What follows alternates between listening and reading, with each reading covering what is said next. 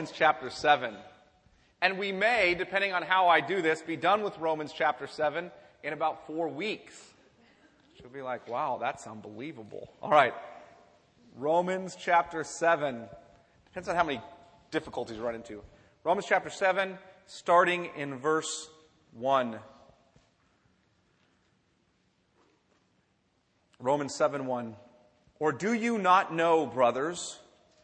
For I am speaking to those who know the law, that the law is binding on a person only as long as he lives. Thus, a married woman is bound by law to her husband while he lives, but if her husband dies, she is released from the law of marriage. Accordingly, she will be called an adulteress if she lives with another man while her husband is alive. But if her husband dies, she is free from that law, and if she marries another man, she is not an adulteress. Likewise, my brothers, you also have died to the law through the body of Christ, so that you may belong to another, to him who has been raised from the dead, in order that we may bear, fruit for God. For while we were living, living in the flesh, our sinful passions, aroused by the law, were at work in our members to bear fruit for death. But now we are released from the law, having died to that which held us captive, so that we serve not under the old written code, but in the new life of the Spirit. Let me pray. Lord, we ask for your divine assistance, illumination, as we read your text and try to understand it and try to apply it to our life and times. Lord, we ask that you would give us minds to understand, give us eyes to see, ears to hear, and hearts that rejoice in your truth. In Jesus' name, amen. Well, so much of the world is fixated on principles to live by. In fact, I would argue the whole world is fixated on finding principles to live by. You can find that very clearly in the fact that you can walk into any bookstore and be overwhelmed by self help literature, can't you? You can turn on the radio dial at any time and hear someone preaching or what they would call talking about self help issues, right? How to fix your life. You can go to conferences for it. You can turn on your television and hear talk shows in which they have numerous different people telling you how to get your life straightened out, can't you? It's a constant focus on what do I do to fix me? And if I'm not super interested in fixing me, what do I do to fix those around me? so much of the Christian church today is also fixated on principles to live by. We can say it's the people in the world out there, but I want you to understand it is also us. We're fixated on principles to live by. We see it in our biggest selling Christian books in recent years. Can you name a couple of them? I'll name two. And I'm not trying to equiv- equivocate to these, these two books to one another. The Purpose Driven Life is one. It is a book entirely directed at principles so that you can glorify God. I'll tell you a second major selling book is Your Best Life Now, and its sequel, Become a Better You by Joel Osteen. Now, I don't want to equivocate Rick Warren with Joel Osteen because it's not a fair comparison to Rick Warren. Not fair to him at all. But the commonality between the books is they're completely and totally focused on principles to become a better person. Here's how you do it one for the glory of God, Rick Warren, and the other for the glory of man, or yourself, Joel Osteen. We see it in our worship services. You know how we see it in simple ways? Through our obsession with taking notes, for example. Right? Even bulletin inserts that have a, a line with a little blank where you fill in the relevant material. And it usually has three to five important principles that are generally placed, placed up on an overhead, and you fill them in because you want to make sure you have all the principles right. The pastor is more concerned in that instant, and I've been guilty of this, is more concerned that you get the three to five principles than that you receive the grace of God in the sermon. And so we're fixated on this.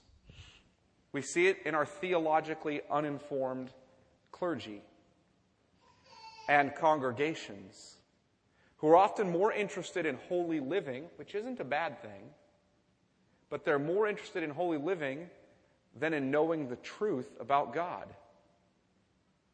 Because they're more interested in what God wants them to do than they are interested in who He is. We see it in the current push away from theologically deep sermons and toward conversations, small group discussions, and training our congregations to be self feeders.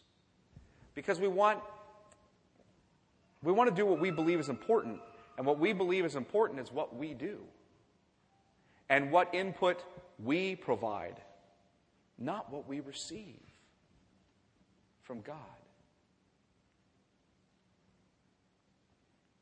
We see it in the desire for our churches to move away from a worship service at all and towards Sunday church project days. Have you guys seen this now? It's the latest thing. Have a Sunday church project day. Take a day off a month to do a project. Because we believe what the world needs to see is they need to see what we do not to receive what God will do through the foolishness of the gospel being preached. We believe what's important is what we do. We see it in the fact that far more people attend conferences on how to fix their marriages, how to raise their children, and how to become the person God wants them to be than people who attend conferences on the person and work of Jesus Christ or the doctrine of the Holy Spirit or the doctrine of anything for that matters. For all that matters. Some of these practices are good. I mean, I'm not shooting down small groups, and I'm not shooting down serving the community, and I'm not shooting down going to conferences on how to fix your marriage or your children or anything else. Don't get me wrong. That isn't my point. My point is that we take these principles and make them and make them ultimate. And when we do, they're completely bankrupt. You hear what I'm saying? When we make those things ultimate, they're completely bankrupt. We make them almost into principles by which we can be our own self saviors, which we can make ourself holiness. If I just do these things, I'll be holy. No, you won't. You do not become holy through principles. You become holy through a person. And that person is Jesus Christ. You see, everything I've mentioned is another form of attempting to be a law keeper. Every one of those things I talked about. Whether it's the Mosaic law or it's the general law that we all know we should live by, we're all trying to be holy and accepted before God by law keeping. Instead of being gospel receivers. We prioritize our time, reading, money, energy to serve the law as if the law is the goal of history. If the law is not the goal of history. Christ. Christ is the goal of history. John Piper says this The law is not the goal of history, Christ is the goal of history. The law is not the goal of your life, Christ is the goal of your life. Christ did not come into history to lead us to the law. The law came into history to lead us to Christ. The law is not the goal of Christ. Christ is the goal of the law. Marriage is not for the sake of wedding vows. Wedding vows are for the sake of marriage. What's Piper saying? And what am I trying to communicate to you by using his quote? What I'm trying to communicate is that we have confused the means with the ends. We're constantly attempting to be our own saviors through keeping the law as if that was the ultimate master to be served. Rather than trusting Jesus as our Savior, knowing the law serves to point us to Him. That's what it exists for. Now, I'm not saying that learning and practicing certain principles is bad. I'm just saying it's secondary. And when it's made primary, you miss the God who will save you and sanctify you. That's our problem. When we make principles primary, we end up in slavery to them, and the slave master is cruel and impossible to serve. And what Paul wants the Roman Christians to know is that the law once enslaved them and was their condemnation, but they died to the law with Christ. They were freed from the law in Christ, and now through their relationship with Christ, they are empowered to bear fruit. The fruit the law required of them in the first place. I want you to hear that. What's important is what Christ did and does in us, not what we do. And if you want to keep the law, which we should want to keep because it's holy, righteous, and good, if we want to keep it, we have to die to it first. As long as it is our Lord and our Master, we will fail to keep it. And it is a cruel Lord and Master and it will give us what we have earned, which is hell. So if we want to keep the law, we have to first we have to first trust him who is the end or the goal of the law, Christ. For he has kept the law for us. And he will empower us to keep it by freeing us from its mastery. That sounds really upside down, doesn't it? Well, look at the text. I want you to see that Paul understood that through dying to the law and being married to Christ, that's how we're going to bear fruit for God. That's how we'll keep the law. Look at what he says in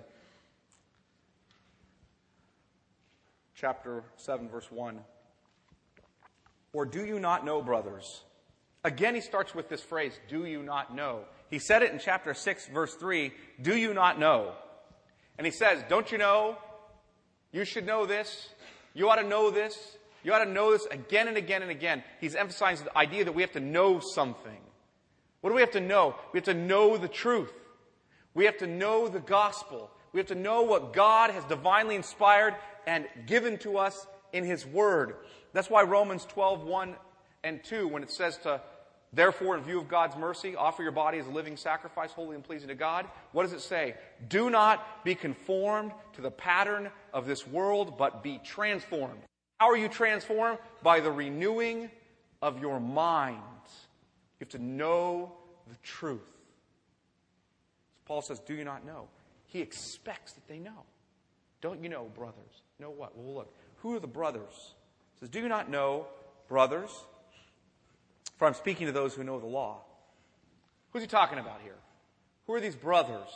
You know, there are a lot of commentators who argue that these brothers are Jews. Christian Jews. That's who he's speaking to here.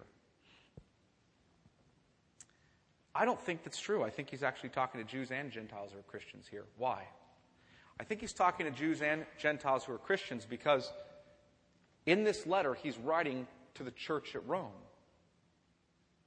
All of them, which chapter 1 is clear includes Jews and non Jews or Gentiles, includes both.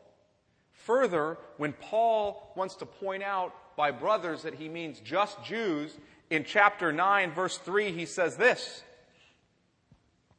For I could wish that I myself were accursed and cut off from Christ for the sake of my brothers.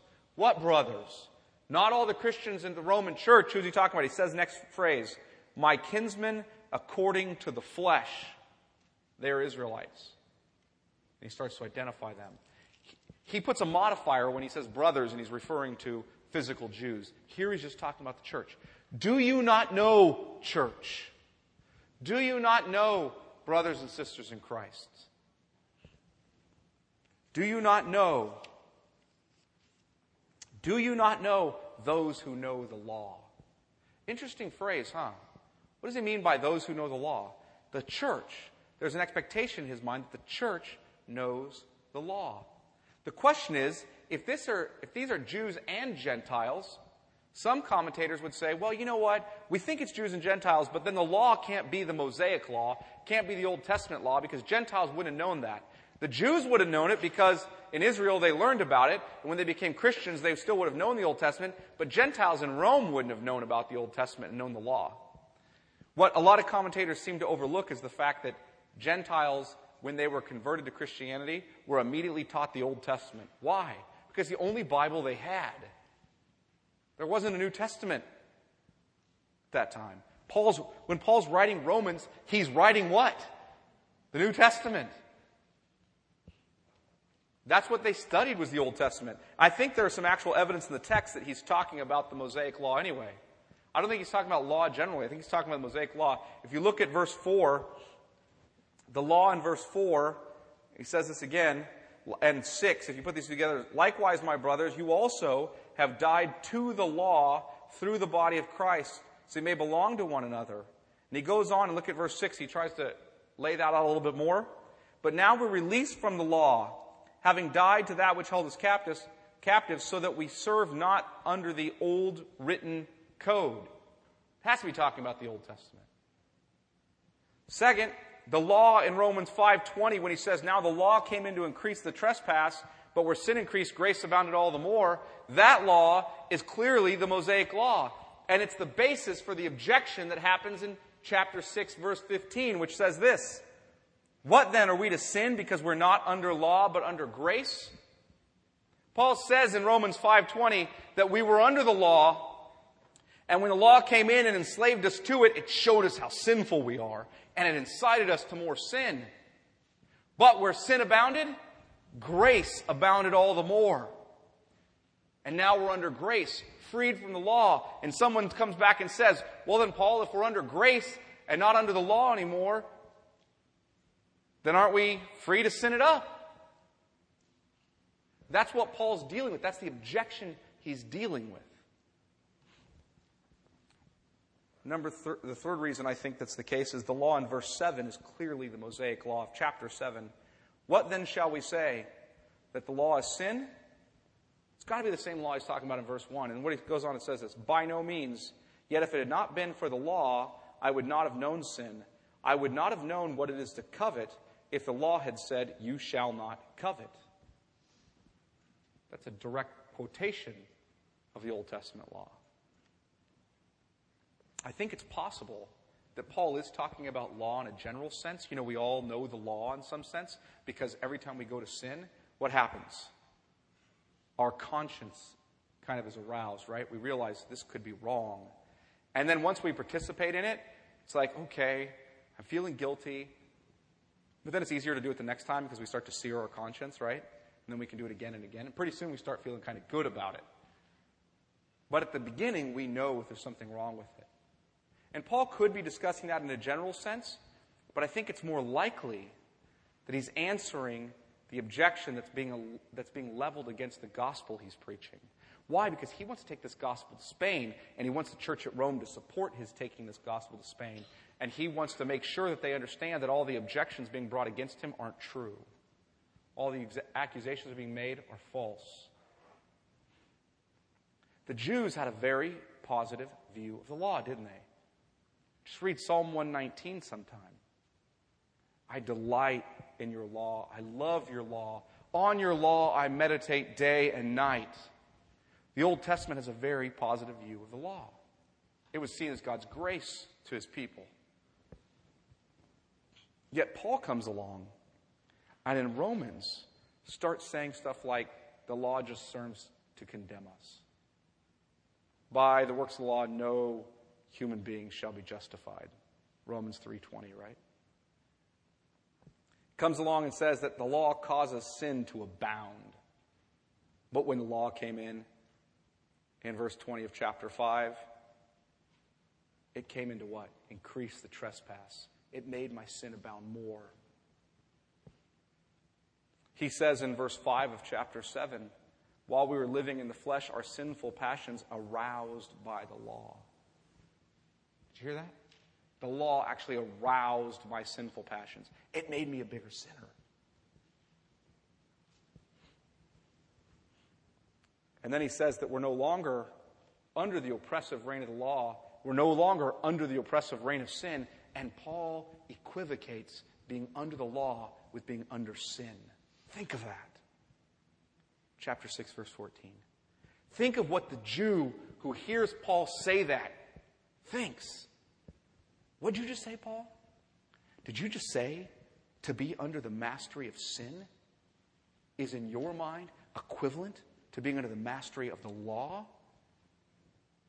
What are you saying about the law? These are the objections Paul's having to deal with because he has a completely different view of the law than what they were used to. And they want to know, are you saying the law isn't good? Paul says, no, I'm not saying the law isn't good. Are you saying it's sin? Of course not. Look at verse 7. What shall we say then? That the law is sin? By no means. He's going to explain it. He wants you to understand the Christian's relationship to the law. But he wants you to understand first and foremost that the law as a master is a cruel master. That it binds you to sinfulness. And that not only does it bind you to sinfulness, it incites sin in you. It is not until you're free of it as a master that you can actually understand why it's holy, righteous, and good. Because if you're under it and it's your master, you don't feel like it's so holy, righteous, and good, do you? You feel like it's killing you, don't you?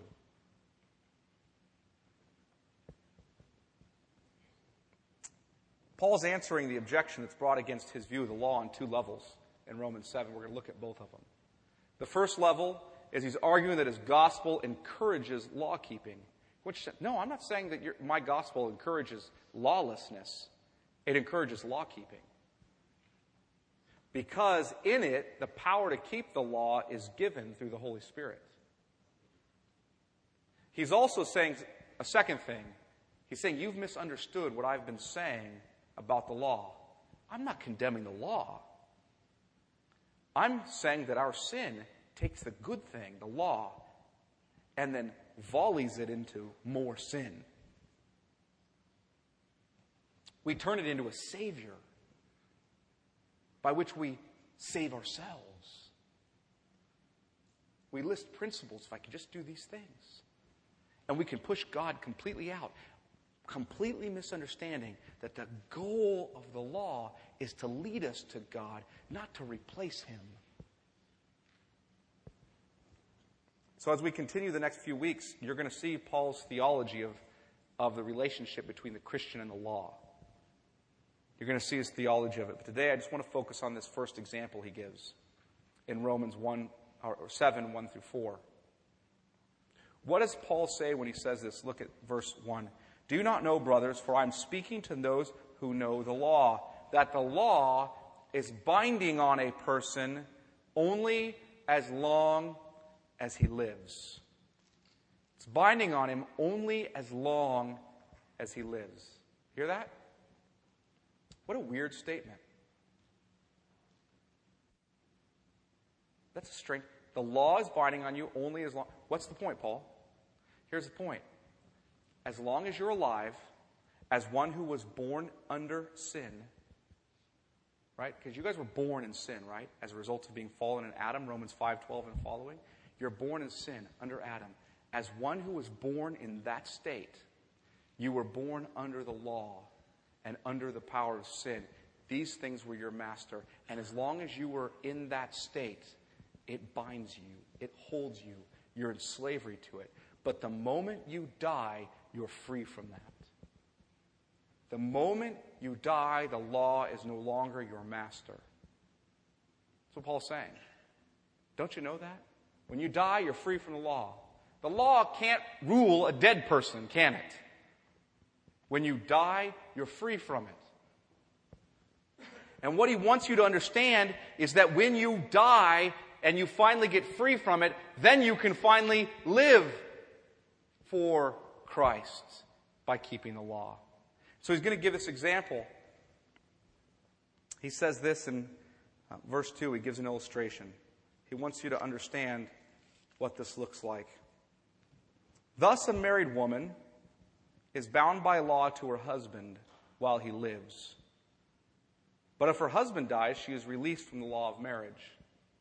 That's, I mean, right off the bat, you're going, wow, Paul, I mean, I guess you're getting it right. That's how some women feel in marriage. Can't wait until he dies so she can be free from the law of having to be married to him. In the Old Testament, actually, it permitted men to divorce their wives, but not women to divorce their husbands, interestingly enough. Based on the law, the women were um, bound to stay in the marriage until he was dead. That's why some people say, I won't divorce him, I'll kill him. Right?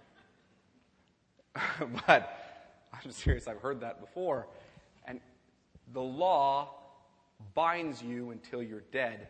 And Paul's saying, so does marriage. The only way to get free from the law is death. The only way to get free from the bounds of marriage is death. He goes on in verse 3, he says this Accordingly, she will be called an adulteress if she lives with another man while her husband is alive. But if her husband dies, she is free from that law. And if she marries another man, she is not an adulteress. In other words, what Paul says is, you're married to the law, and you're bound to it. And until your husband dies, you're in that relationship. You can't be married to another. What screws people up here, commentators, when you read them, is understanding verse 2 and 3. Why? Because this illustration really throws people for a loop. Because you're saying, wait a minute, Paul's saying here that I'm the wife, right? I'm the wife, I want to be remarried because right now I'm bound by my husband, the law. And then he says, until your husband dies, you're not free. Well, wait a minute, if I'm the wife and my husband's the law, the law doesn't die. In verse 1, he just said, I'm supposed to die to be free. Now he's saying, the husband's supposed to. What's going on, Paul? Here's the point. This is not an allegory. Paul is not expecting you to make a relationship between every point he's making here and his main point. He just wants you to get the main point. It's an illustration. There's really only two main points he wants you to get, and that's this. Marriage is a bound that's only, as you guys know according to the law, only broken by death. You all know that when you get up and give your vows, right? What do you say? Till death do us part. Now, you can divorce her and go and remarry. You're in adultery the rest of your life. She can divorce you and go and remarry. She's in adultery the rest of your, her life. There's a couple of exceptions in the biblical uh, record we're not going to go over this morning. Here's the point Paul's making. The point he's making is this you're stuck in that relationship, you're bound to it until you die. The same thing is true of your relationship to the law. That's the only parallel he's making. He's not trying to say the law is your husband and you're the wife and you can't wait for your husband to die because you're not waiting for the law to die. The law isn't going to die. You're going to die. The por- parallel he's making is the law says that marriage, you're bound in it till death, and guess what? You're bound to the law until death. And until death, you can't remarry as a woman until your husband dies, and as a person, you cannot remarry until the law dies. But when the law dies, you will belong to another. What's he talking about? He makes an application of it in verse 4. Here it is.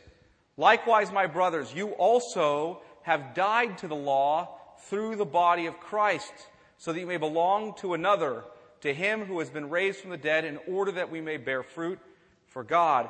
We died to the law through the body of Christ. When Jesus died on the cross, we died with him. That's when it happened. That's when it was accomplished. It was applied when you believed. It was accomplished when he died. When he died, we died with him, applied to us when we believe. And we, when he died, he died to the law, and so did we. That's what Paul's saying. We died to the law. He paid the penalty for not keeping the law that's due to us. He broke the power or the reign of the law over us. That's what Paul's saying. Christ did it through his body, through his death on the cross. We're no longer under the law. It's not our Lord anymore. And as a master, the law required much of us and could not provide it. In fact, not only could the law not provide what it required, the law actually was used by our sinfulness to incite more sin in us. The law actually, I want you to hear this, the law actually damned us to lawlessness. Hear that? When we were under its reign. Christ died, and with him, we died. And as a result of that, we've been freed. We've been freed from the bonds of that marriage or that slavery to the law. And now we're free. For what? For what? Look what he says in verse 4. Likewise, my brothers, you've also died to the law through the body of Christ, so that, here's the point, so that you may belong to another. See that? So you may belong to another, to him who has been raised from the dead. We're now married to Christ. Through our dying with Christ, we now belong to another. He bought and paid for us with a price his own life. And we're his. We're now married to Christ. We died to the law so that we could be married to Christ. Why should we die to the law to be married to Christ? I mean, why does Paul say this happened? Why did God have us die with Christ to the law so we could be married to him? What's the point of it? What, what is he trying to accomplish? Look what it says in verse 4 at the end. After he says, have been raised from the dead, in order that, here's the purpose for it, in order that we may bear fruit for God. Hear that? Christ died on the cross. And when he died, we died with him to the law. It is no longer our master. It is no longer our slave owner. We died from its rule and reign. And when we died with him, we were married to him.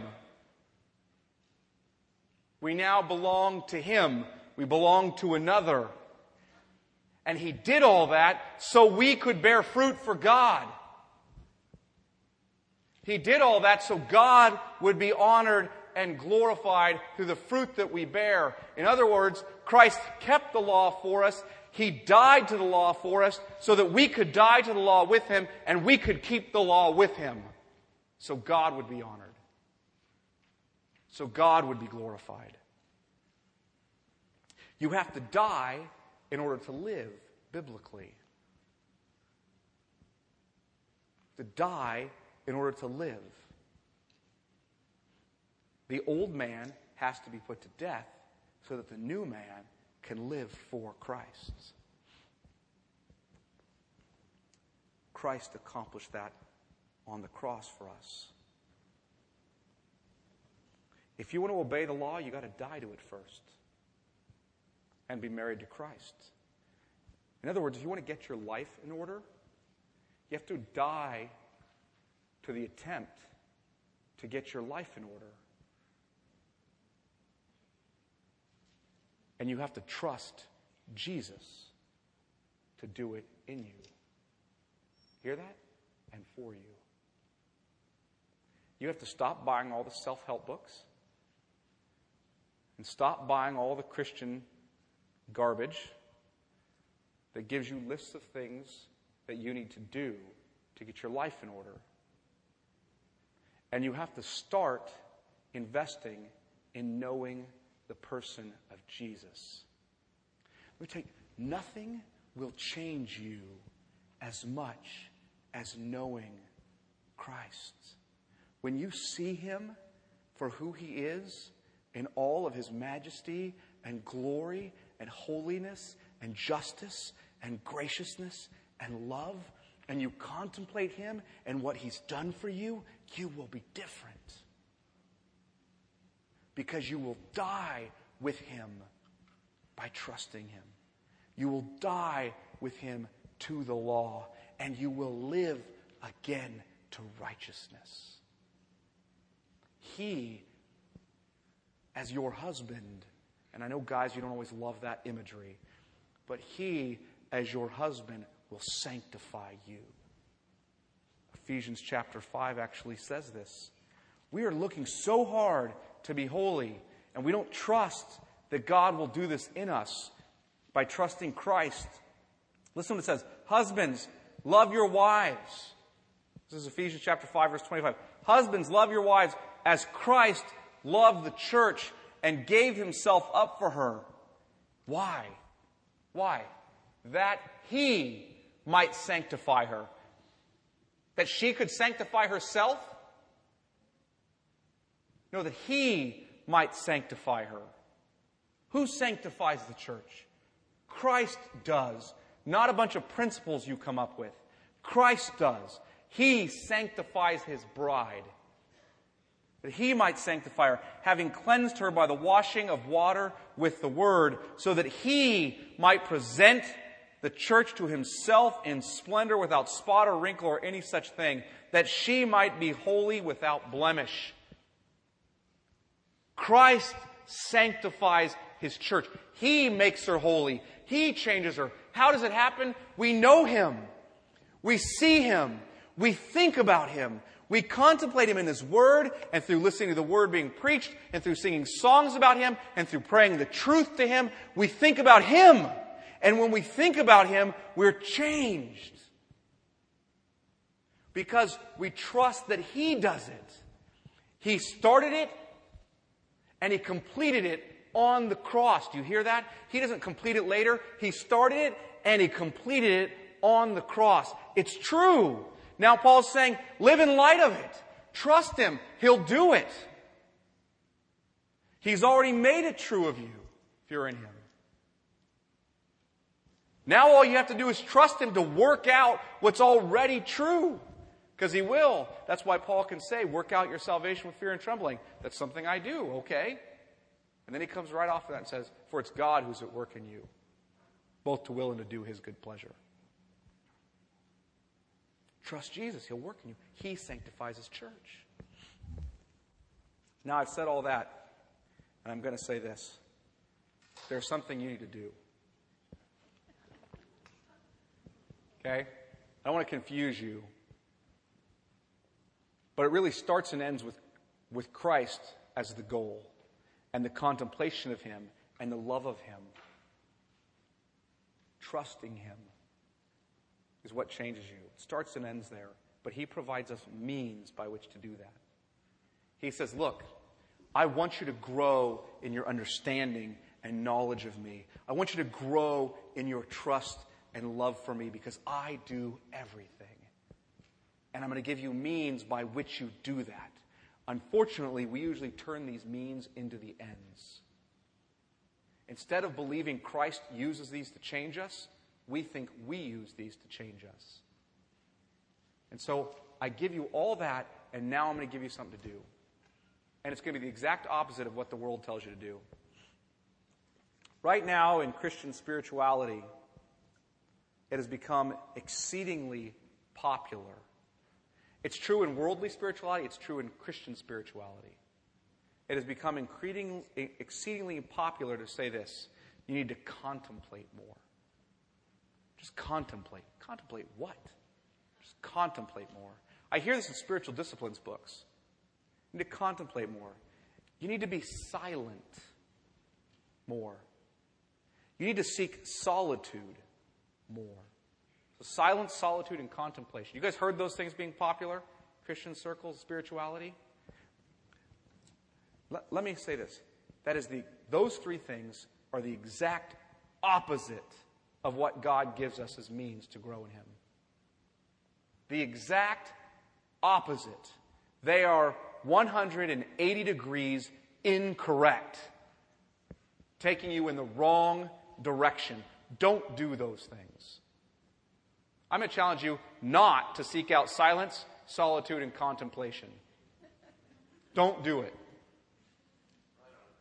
Here, yeah. Need an amen now and again. I'm going to tell you to do this instead. Meditate on the Word.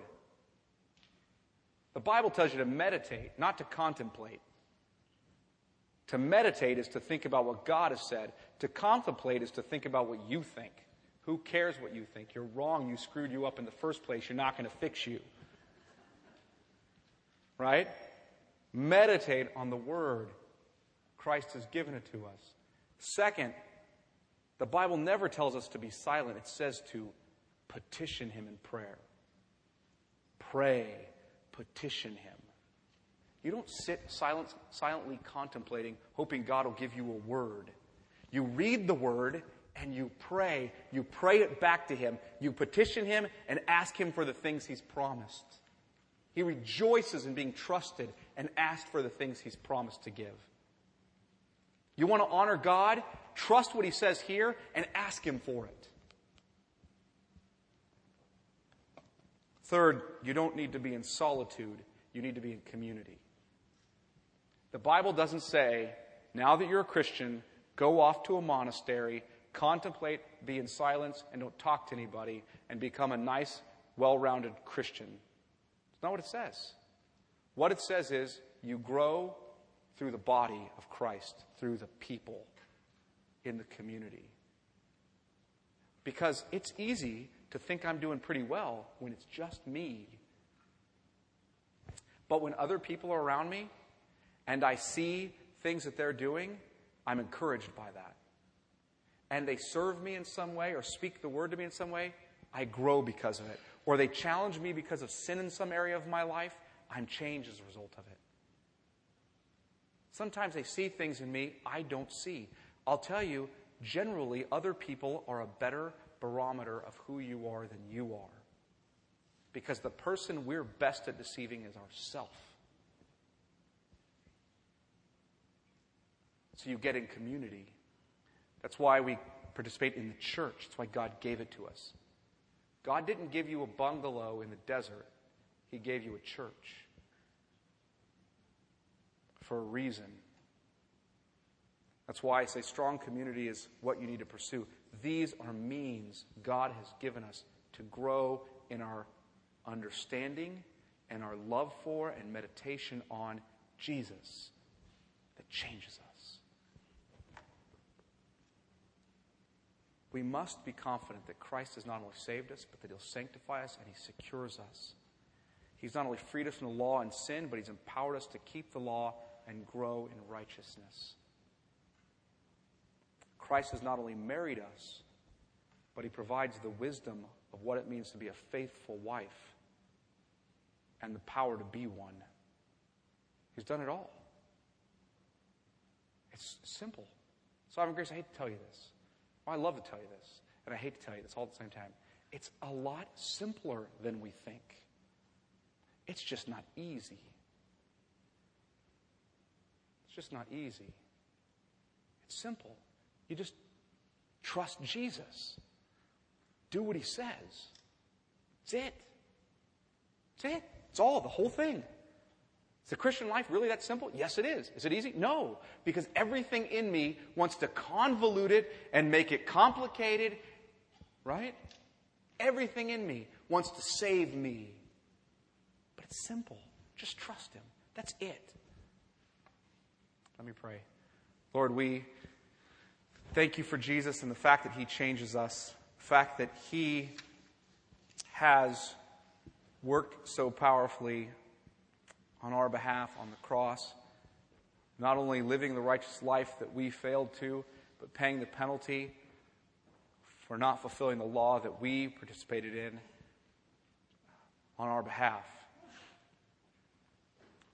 Lord, we're thankful for that thankful that he died to the law and that on that day he accomplished our redemption, our freedom from slavery to the law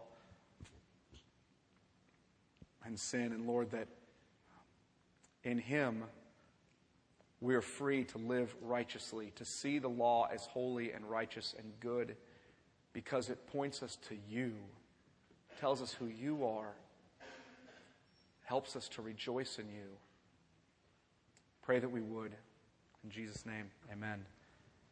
we're going to take communion, and uh, the guys will come forward, some of them, and we'll pass out um, communion to you all during the next couple songs.